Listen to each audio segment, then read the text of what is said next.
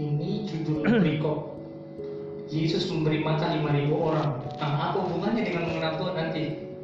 Nanti, nanti saya akan bahas. Jadi saya nanti baca ayat yang ke-13, saya minta tolong untuk cewek cewek-cewek ini yang cantik-cantik ini baca ayat yang ke-14 terus cowok-cowok yang ganteng-ganteng ini baca ayat yang ke-15 dan Siap. kita sering berganti ya Yesus memberi makan 5000 orang saya mau tanya ini sudah dapat semua Amin. Cari depan.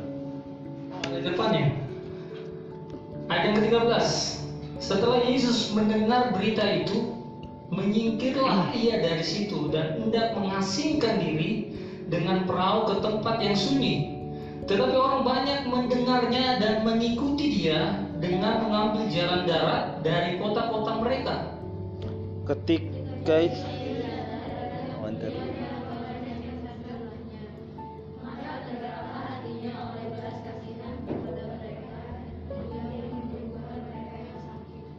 menjelang malam Jelang malam, murid-muridnya datang kepadanya dan berkata, Tempat ini sunyi dan hari sudah mulai malam. Suruhlah orang banyak itu pergi supaya mereka dapat membeli makanan di desa-desa. Ayat 16 Tetapi Yesus berkata kepada mereka Tidak perlu mereka pergi Kamu harus memberi mereka makan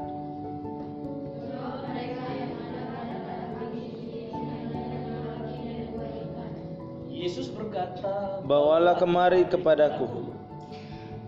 Lalu disuruhnya orang banyak itu duduk di rumput Dan setelah diambilnya lima roti dan dua ikan itu Yesus menengadah ke langit dan mengucap berkat. Lalu memecah-mecahkan roti itu dan memberikannya kepada murid-muridnya. Lalu murid-muridnya membagi-bagikannya kepada orang banyak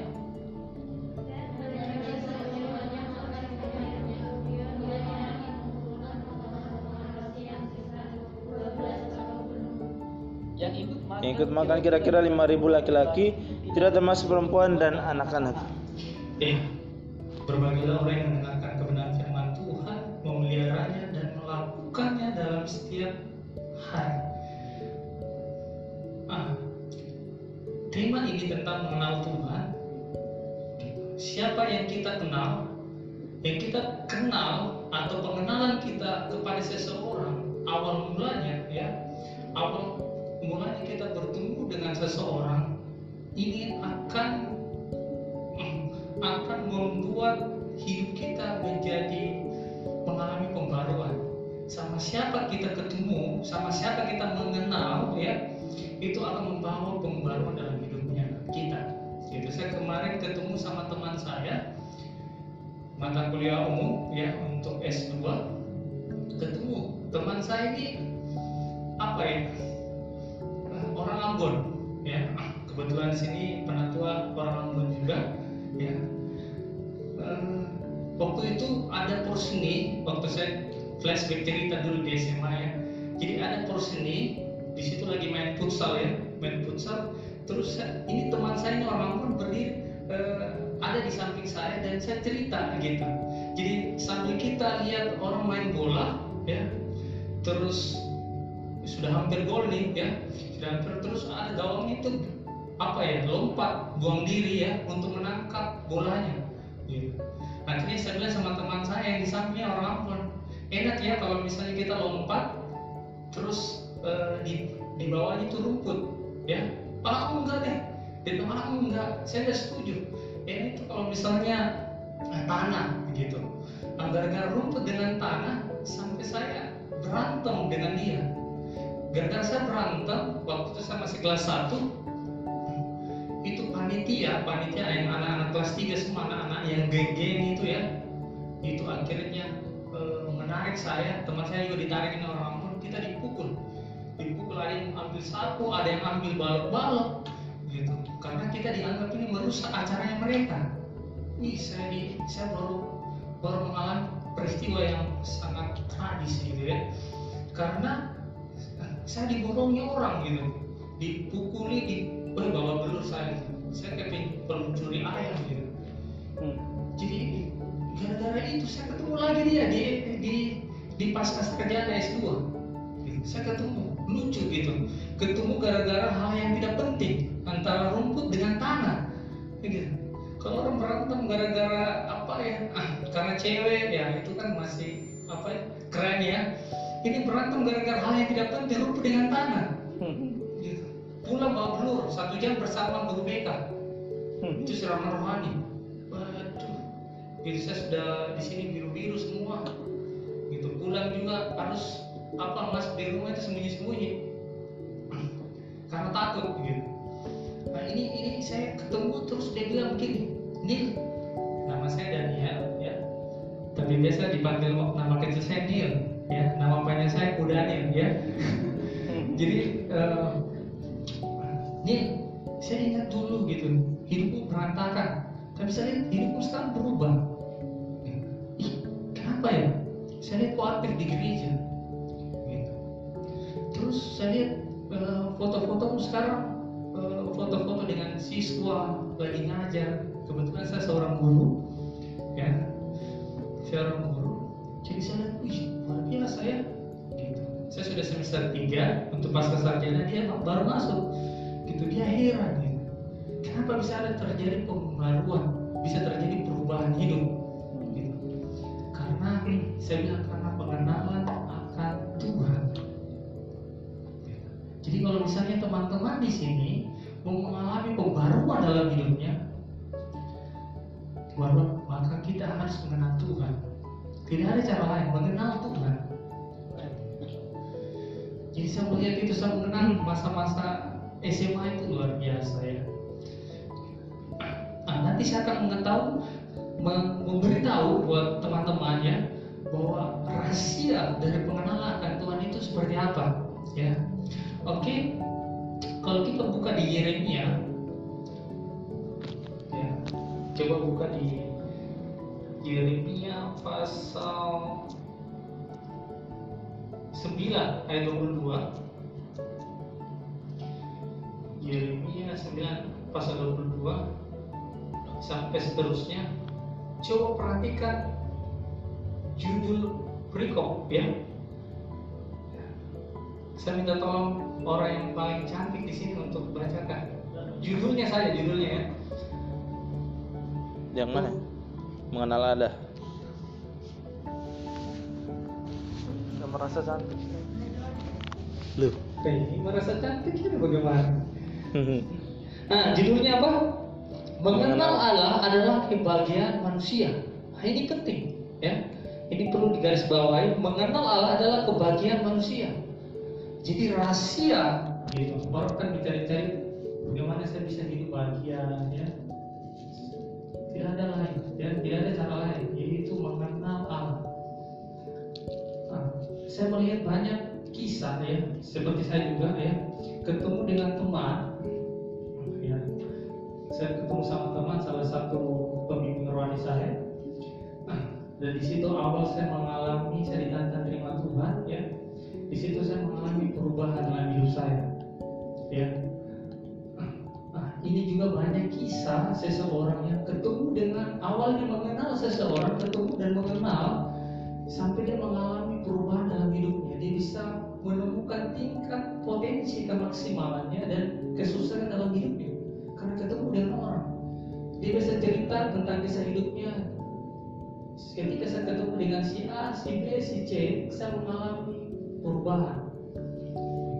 Jadi penting sekali kita memilih orang gitu ya memilih ketemu dengan seseorang apalagi kalau bisa misalnya ketemu dengan Tuhan mengenal Tuhan ketemu gitu, maka hidup kita akan berubah Nah pertanyaannya sekarang, bagaimana misalnya kalau kita eh, apa ya? Apa akibatnya kalau kita tidak mengenal Tuhan? Apa akibatnya kalau kita tidak mengenal Tuhan dan dampaknya buat kehidupan kita? Saya kemarin baca berita. SMA Taruna Nusantara. Meninggal ya di, di ya.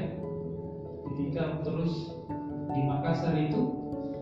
Anak SMP baru pulang dari warnet. Baru keluar dari pintu warnet langsung dihadang segerombolan orang. Itu pas dekat SMA saya itu SMA 2 itu langsung di di apa lagi? Kalau orang Makassar itu anak panah ya. Busur ya itu tembus. Ada lima ya ditikam juga. Terus eh, saya kan ngajar di SMA Siang jadi di SMA Siang itu di SMA itu lantai lima. Ya. Terus eh, di kalau lantai satu itu SD ya. SD jadi kalau kita pulang itu jam 3 3 sore. Jadi ini ada anak siswa saya kelas 1 satunya cewek tapi beda kelas ya. Satunya cowok ya. Beda kelas. Jadi selesai eh, jam 3 proses belajar mereka turun di lantai satu. Mereka turun di lantai satu terus dia masuk di satu ruangan SD SD kan pulang jam-jam satu jam 10 ya. Mereka masuk di ruangan salah satu ruangan di SD terus mereka berdua cuma berdua masuk kasih mati lampu tutup pintu dari dalam. Kira-kira ngapain gelap-gelapan. Main gaple. Main keleleng jadi murid saya ini cewek cowok ya masih kelas 10 masuk di dalam kelas ya. Terus kasih mati lampu dari dalam dia kunci dari dalam. Ya. dia nggak tahu bahwa ada CCTV Ya. itu kita nonton itu nonton bareng nobar orang itu apa ini? nobar gitu. Nobar oke saya nobar saya lihat aduh masya Allah. Terus siswa ada yang bawa dong lah ya terus itu itu yang siswa yang saya dua orang itu itu pertama kali dapat sama uh, cleaning service tapi tidak tidak bertobat. Dinasihati. Hari yang kedua dia masuk lagi di kelas lain ini yang parah ini dia dilarang di kelas 1 di kelas A misalnya dia pilih di kelas B. Kira-kira ngapain ya? Mungkin dia tidak puas mungkin ya. Dia tidak lagi di Nah, saya melihat begitu gampangnya ya sekarang orang bunuh orang ya. Begitu gampangnya mereka mereka siswa saya itu tidak berpikir ini di ruang lingkup sekolah di, di banyak CCTV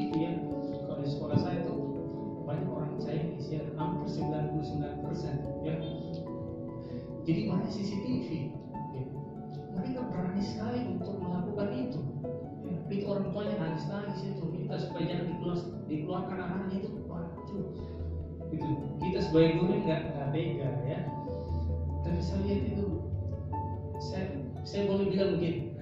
Bagaimana cara hidupmu ya? Bagaimana caranya kalian menyelesaikan persoalan? Kalau misalnya kalian sakit hati yang SMA Taruna itu gitu itu bukan cara-cara orang yang mengenal Tuhan. Ya, orang mengenal Tuhan artinya orang yang punya cara yang beda dalam menyelesaikan masalah. Ya kalian dalam menyelesaikan masalah datang kepada orang yang tepat. Ya bukan sama orang yang suka panas-panas orang kompor-kompor orang. Itu bahaya. Ya sedikit-sedikit tikam orang gitu busur orang. Itu bukan bukan orang yang itu di luar. Dan saya rasa di sini tidak ada. Ya tidak ada. Mungkin di Makassar kayak mungkin di tempat lain ya. Oke kita lanjut. Ada secepat saja ada tiga hal yang saya mau share untuk hari ini. Yang pertama kita coba perhatikan baik-baik. Saya minta tolong munculkan ayat yang ke-22. Oke. Ayat yang ke 13. Saya minta tolong ayat yang ke-13, maaf. Yang Matius pasal 14 ayat 13 saya minta tolong. Nah, perhatikan baik-baik. Ada hal penting yang kita mau belajar. Poin yang pertama yang saya mau share. Setelah Yesus mendengar berita itu, menyingkirlah ia dari situ dan hendak mengasingkan diri dengan perahu ke tempat yang sunyi. Tetapi orang banyak mendengarnya dan mengikuti dia dengan mengambil jalan darat dari kota-kota mereka. Siapakah yang dimaksud pada ayat ini? Perhatikan baik-baik. Banyak orang-orang mendatanginya dan mengikuti dan mendengarkan dia. Dan apa yang mereka mau dengar? Saya ulang, saya ulang sekali lagi ya. Perhatikan baik-baik. Banyak orang, siapa yang dimaksudkan pada ayat ini? Banyak orang mendatangi dia, ya, mendengarkan dia, dan kira-kira apa yang mereka mau dengar? Siapa yang dimaksud itu? Ya, tidak lain dan tidak bukan Tuhan Yesus. Saya katakan baik-baik ya. Hari-hari ini siapa yang kita ikuti, siapa yang kita mau dengar, ya, dan apa yang kita mau dengar itu menentukan kualitas imannya kita. Ya, amin, ada amin. Amin. Saya ulang lagi, hari-hari ini siapa yang kita ikuti, siapa yang kita mau dengar, dan apa yang kita mau dengar itu menentukan kualitas hidupnya kita. Ya. Jadi salah satu ciri orang yang mengenal Tuhan adalah ketika kita mau mencari dan menerima pribadi Tuhan. Itu poin pertama, ya. Poin pertama. Saya kasih contoh siapa yang kita ikuti hari-hari ini. Saya ketemu dengan Nilda, tahu mereka ya. Hidup saya berubah, ya. Saya ketemu sama kakak rohani saya, hidup saya berubah. Saya ketemu sama John yang paling ganteng ini saudara saya ini, ya. Saya juga Wih. bersaudara dan saya anak kedua dan dia yang paling ganteng dari dari antara kita bersaudara. paling besar. Hah? Yang paling besar juga. Saya kalau berhadapan ini ya dia lebih lebih matang gitu. Dia matang. lebih ganteng, lebih manis. Kita manis dia ya. Enggak ada pahitnya. Saya ketemu sama ini John ini yang mengajak saya untuk mengenal Tuhan. Ya. Ayo gitu waktu itu saya sakit ya. Jadi ketika saya ketemu bergaul dengan orang-orang yang tepat ya dulu saya punya game jadi saya bergaul sama orang-orang te- tidak tepat itu hidup saya sia-sia gitu ya. Tapi ketika saya ketemu maksudnya itu mengikuti itu kita punya pergaulan yang yang tepat gitu ya. Pergaulan yang berkualitas ketika saya ketemu sama orang-orang yang tepat ini hidup saya berubah gitu saya bisa mengenal Tuhan. Jadi ciri-ciri orang yang mengenal Tuhan itu yang pertama adalah catat baik-baik adalah mencari dan menerima pribadi Tuhan. Saya akan ceritakan rahasia ya. Ketika saya kenal Tuhan saya mengalami pembaruan dalam hidup saya. Jadi menurut konteks firman Tuhan ini ya secara singkat bahwa ketika kita datang ke hadapan Tuhan mau mendengar Tuhan kita jangan punya motivasi lain. Jadi kita jangan punya motivasi lain. Saya cerita sedikit. Saya punya anak rohani. Mungkin di Makassar dia fotografer terbaik. Menurut saya ya karena semua kampus ya semua sekolah semua instansi itu pakai jasanya dia. Dan menurut saya dia yang terbaik. Ya. dulu dia awal awal dia bekerja itu semua tukang edit edit foto ya. Tapi dia ketika dia mengenal Tuhan ya, dia ketemu saya. Kebetulan dia adik junior saya di kampus ya, ketemu sama saya saya tantang dia terima Tuhan ya, dan dia mau terima Tuhan hidupnya berubah. Sekarang dia jadi dari edit-edit foto jadi fotografer terbaik dan dia tawarkan kemarin saya waktu saya tunangan dia bilang nanti saya yang foto-foto. Gitu. Tidak usah pikiran bi- biayanya tidak usah. Karena dia mahal. Kemarin eh, dia sebenarnya mau datang ke sini saya sudah komunikasi sama dia anaknya ganteng. Ganteng sekali dia berasal dari Mamasa dia punya yang membuat saya kagum itu dia delapan bersaudara ya dia kerja di Makassar di salah satu video eh, studio foto ya. Itu terkenal sekali di sana kantongan. Eh, dan dari delapan bersaudara ini yang membuat saya bangga itu dari hasil gajinya itu dia biayai adiknya di kampung itu sekolah. Luar biasa kan ya? Karena dia diberkati dan dia memang eh, punya tanggung jawab gitu masih muda masih muda. Umur sekitar 22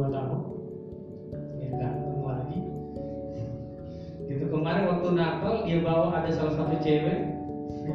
Dia bawa cewek cantik sekali yang luar biasa. Ya, cantik. Dan saya Tinana ini hidupnya berbahagia. Seperti yang di, dicatat bahwa ketika kita mengenal Allah kita ini orang yang berbahagia. Ya. Cantik sekali ceweknya datang gitu ya. Waktu Natal yuk yang kita buat bulan Desember di Makassar. Terus nggak lama kemudian eh, keluarganya ya keluarganya di kampung itu bareng-bareng pergi ke Makassar untuk terima Tuhan dan dibaptis. Tepuk tangan buat Tuhan dong. Dan kemarin dia ke rumah ya dia ke rumah dia konsultasi sama saya dia ada ambil satu rumah perumahan kebetulan saya yang bantu dia untuk ambil perumahan. Saya bantu dia untuk memilihkan sesuai dengan kebutuhannya. Saya bilang ini sudah matang ini sudah ganteng fotografer terbaik. Eh, dia bertobat si isi keluarga juga bertobat ya. Punya calon juga yang cantik ya. Saya bilang lengkap kehidupan. Kalau di Makassar bukan kehidupan kehidupan. Jadi saya lihat dia. Tapi kemarin dia cerita dia cerita dia bilang kak dia panggil saya kakak kak eh, saya punya masalah. Jadi pacarnya itu ya sekarang jarang komunikasi jarang komunikasi. Jadi pacarnya itu dia seorang perawat eh, dia lagi sekolah eh, mungkin tahu ya di Stella Maris ada sekolah perawatan jadi eh, pacarnya ini kurang kurang komunikasi karena dia ada dekat dengan sahabatnya gitu ya sahabatnya. Jadi ini anak ini yang pacarnya ini karena kenal sama teman saya ini adik Roni saya ini dia rajin juga datang gereja datang kesan gitu ya. Tapi mungkin tiga bulan tiga bulan katanya sudah jarang komunikasi. Saya kenapa? Katanya ini pacarnya dia punya sahabat. Sahabat ini perhatian sekali sama dia. Saya bilang sahabat itu perempuan atau laki-laki? Bilang perempuan. Gitu perempuan. Terus dia dia nggak sengaja baca WhatsAppnya. Eh, terus itu sahabatnya tanya gitu sudah makan belum? Gitu. Terus kalau misalnya belum makan dibawakan makanan. Wih asik banget ya. Dibawakan makanan di kampusnya.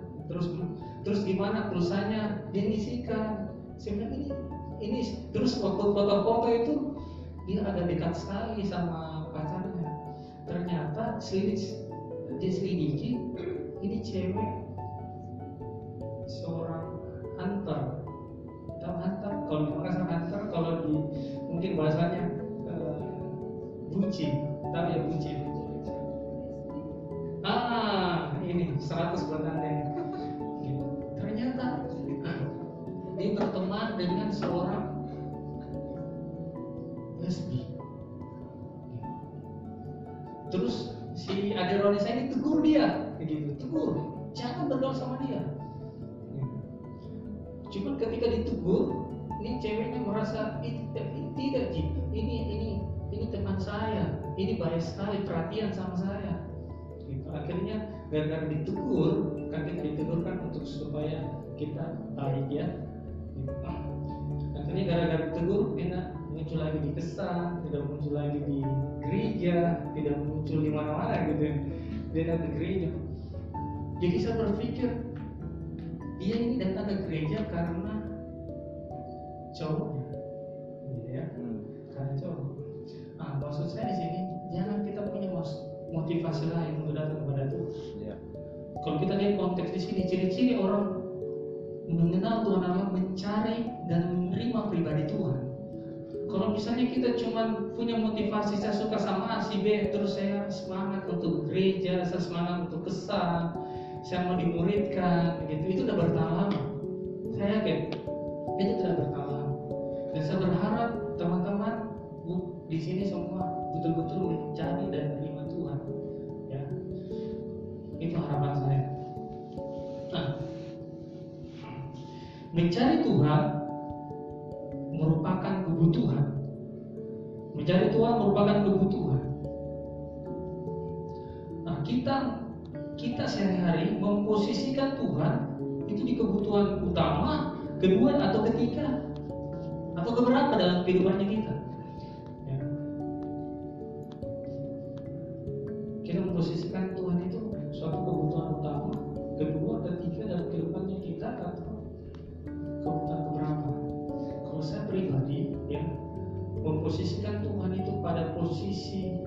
kebutuhan mutlak. Tahu kebutuhan mutlak? Kebutuhan mutlak itu dalam ilmu ekonomi ya. Itu kebutuhan tampaknya kita tidak bisa melangsungkan kehidupan. Contohnya oksigen. Tahu oksigen ya? Ada orang di sini eh, bernapas tidak pakai oksigen atau nitrogen pak? Nah, terus ada kebutuhan primer. Primer itu kebutuhan utama. Itu mak- sandang pangan, ya. Ada kebutuhan sekunder, kedua, ketiga, yang tersier. Nah, saya memposisikan Tuhan itu kebutuhan mutlak. Tanpanya kita tidak bisa melangsungkan suatu kehidupan. Jadi orang mengenal Tuhan menganggap bahwa mencari Tuhan, menerima pribadi Tuhan itu sebagai kebutuhan yang. Oke, yang kedua. Yang kedua adalah mengenal Tuhan merupakan proses belajar. Bukan sekedar tahu, ya, tapi harus mengenal Tuhan. Ya banyak orang tahu tapi tidak mengenal Tuhan. Saya kasih contoh ya. Saya kasih contoh sederhana. Ada dua contoh. Yang pertama, di sini dibahas tentang murid. Saya mau tanya di sini, apa bedanya orang yang percaya, ya, orang yang percaya atau orang Kristen dengan murid Kristus? Ada perbedaan atau sama?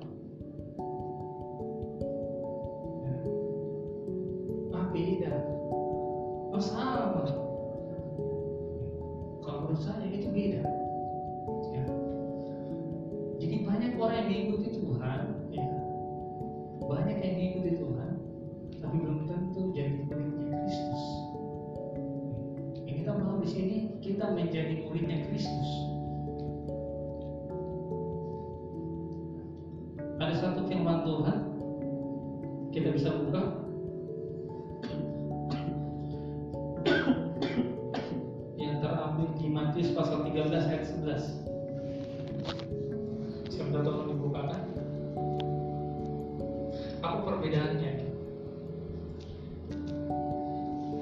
Kalau murid Kristus itu harus belajar, ya, belajar untuk mengenal. Ya.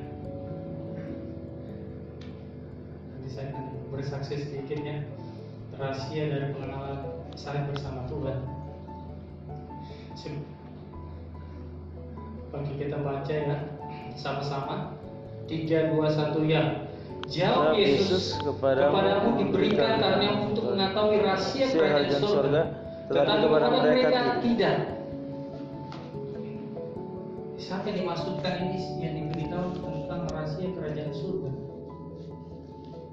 Ini adalah murid-murid Kristus. Waktu itu banyak orang berbondong-bondong datang, ya. Saya tahu motivasinya apa, mau sembuhkah atau mau punya masalah keuangan kah? Atau butuh masalah pendamping hidup kah? Saya nggak tahu. Tapi yang pasti dia membedakan dulu murid-muridnya. ya. Dia mau kasih tahu rahasia kerajaan surga beda dengan orang-orang yang lain. Jadi kalau orang tidak punya motivasi yang benar ya, dia tidak akan mengerti gitu. Dia cuma datang, dia mendengarkan dan pulang dan lupa. Tapi orang-orang yang betul-betul punya hati seorang murid Kristus, ini akan dikasih tahu rahasia-rahasia kerajaan surga. Makanya butuh proses belajar mengenal. Ya. Saya mau cerita ya. Jadi untuk mengalami proses pembelajaran ya.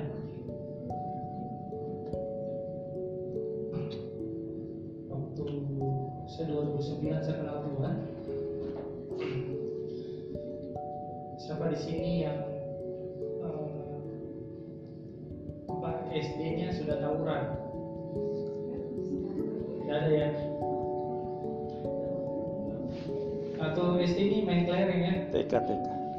Iya, gitu. Ah, saya sudah tawuran, ya. Saya sudah tawuran dengan eh, ada SD di samping saya SD Fresh ya. Saya SD sama-sama John ini di SD satu Ekobus, ya. Itu sudah tawuran. Waktu saya SMP, eh, saya sudah membakar sekolah. Hampir membakar sekolah sudah terbakar sih. Tidak sengaja, gitu. Tidak sengaja. Membakar sih mungkin ada yang pernah bakar sekolah. Saya di SMP Negeri 1 Oh belum pernah? Mau coba. Mungkin cuma saya kan. Saya paling waktu itu sambil air air air baru saya kan di lantai tiga. Ambil terus eh, kamar tempat toiletnya itu di lantai satu. Saya harus turun ya di lantai bawah dasar ambil ember air terus naik itu saya nggak sengaja main main kertas terus main main api ya. Itu jatuh di jendela. Jendela? Saya kira jendela saya kira itu apinya mati sudah mati. Ternyata masih terbakar di di situ. Saya bilang mati. Bisa muncul di koran. Gitu. seorang anak anak SMP siswa SMP membakar sekolah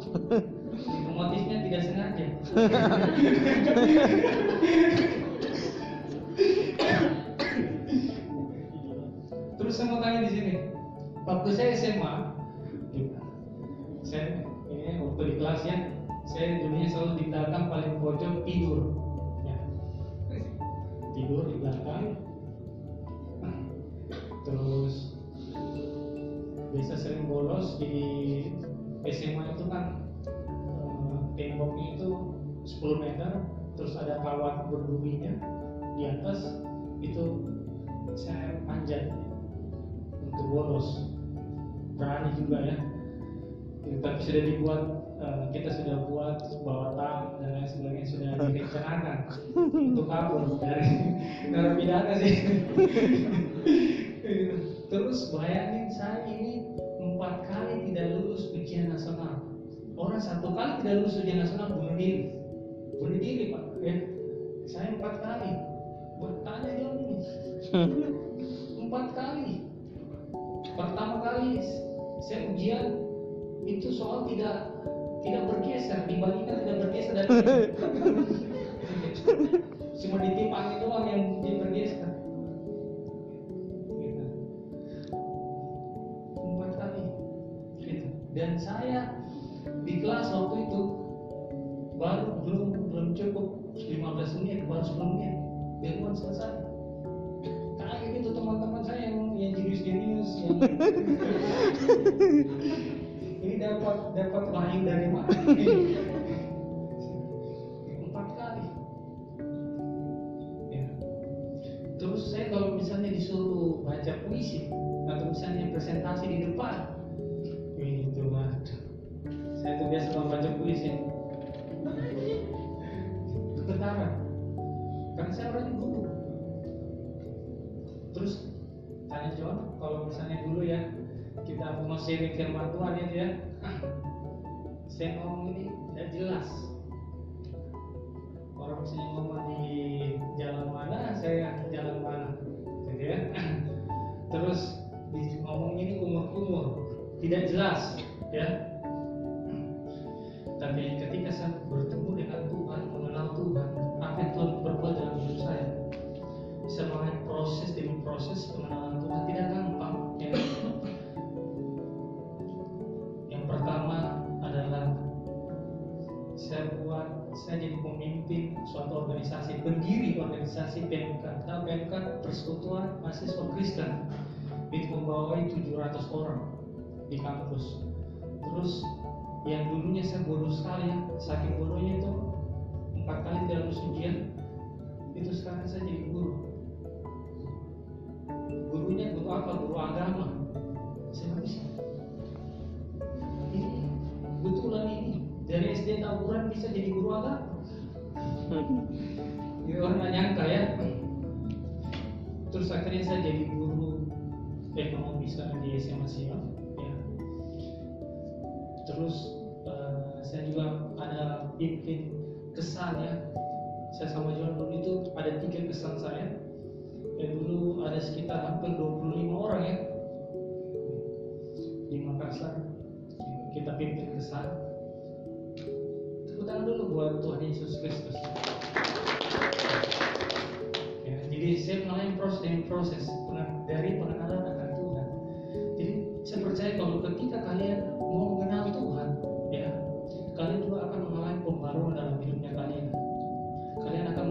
kesuksesan ya.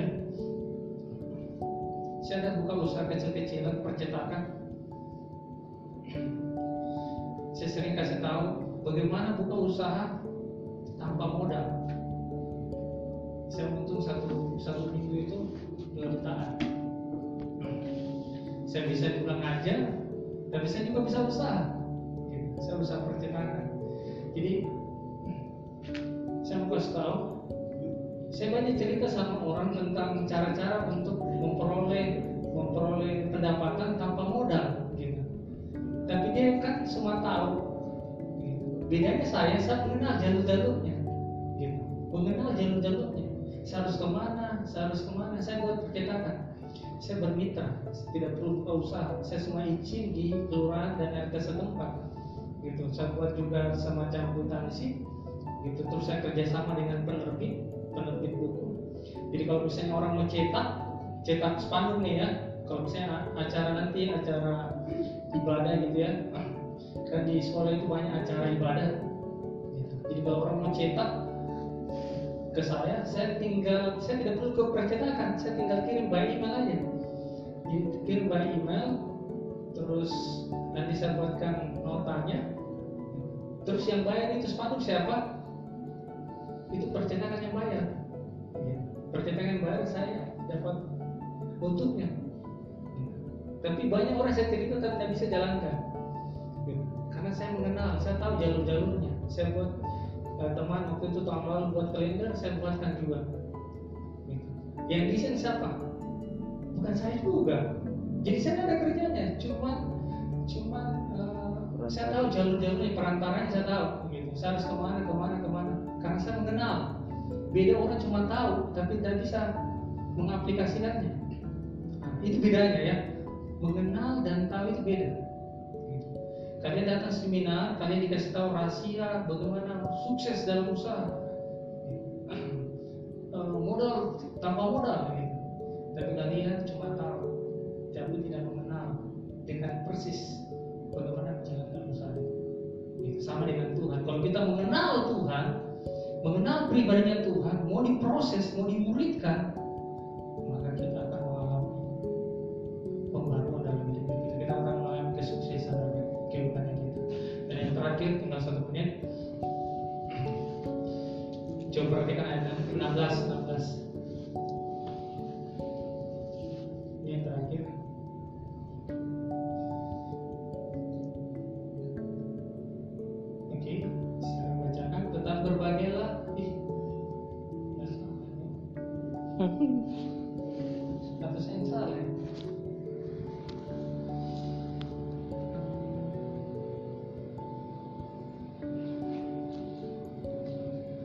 Oke, yang 14 14 Matius pasal 14 Oke.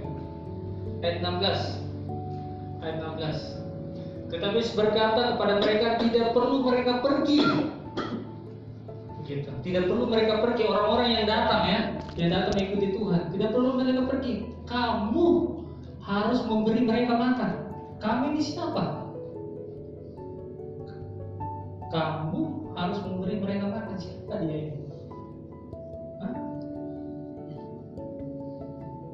dimaksudkan adalah murid murid Tuhan. Apakah saudara adalah murid Kristus? Ya, jawab sendiri. Kalau iya kalau iya kita murid Kristus apa yang Tuhan inginkan dalam kehidupan murid-muridnya untuk menurut ayat yang ke-16 ini. Saudara harus memberi mereka makan. Jadi tidak cukup kita menerima Tuhan, ya. Tidak cukup kita diproses untuk misalnya kita mau ikut DK ya. Misalnya ada penerimaan pendaftaran untuk murid DK ya. Ya. Di sini siapa belum ikut dasar kekristenan? Satu orang, cuma satu orang ya. Dua orang ya. Saya berharap harapan saya ya untuk kalian ini tolong Allah Yogan untuk muridkan ya.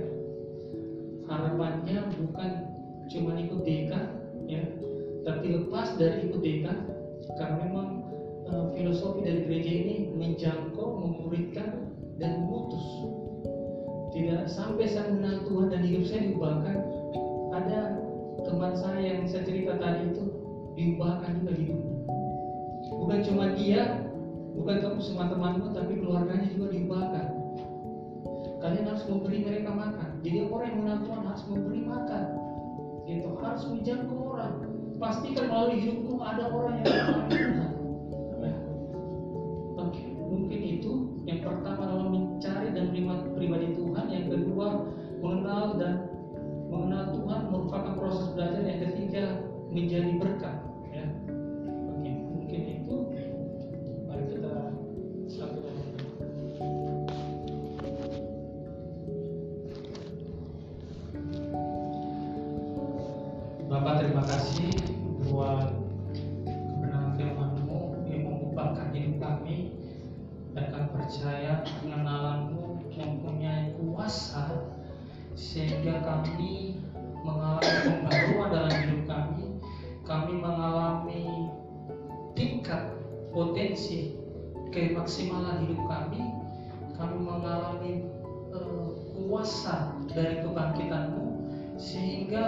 Cuma sekedar tahu tapi kami mau membangun relasi dengan engkau.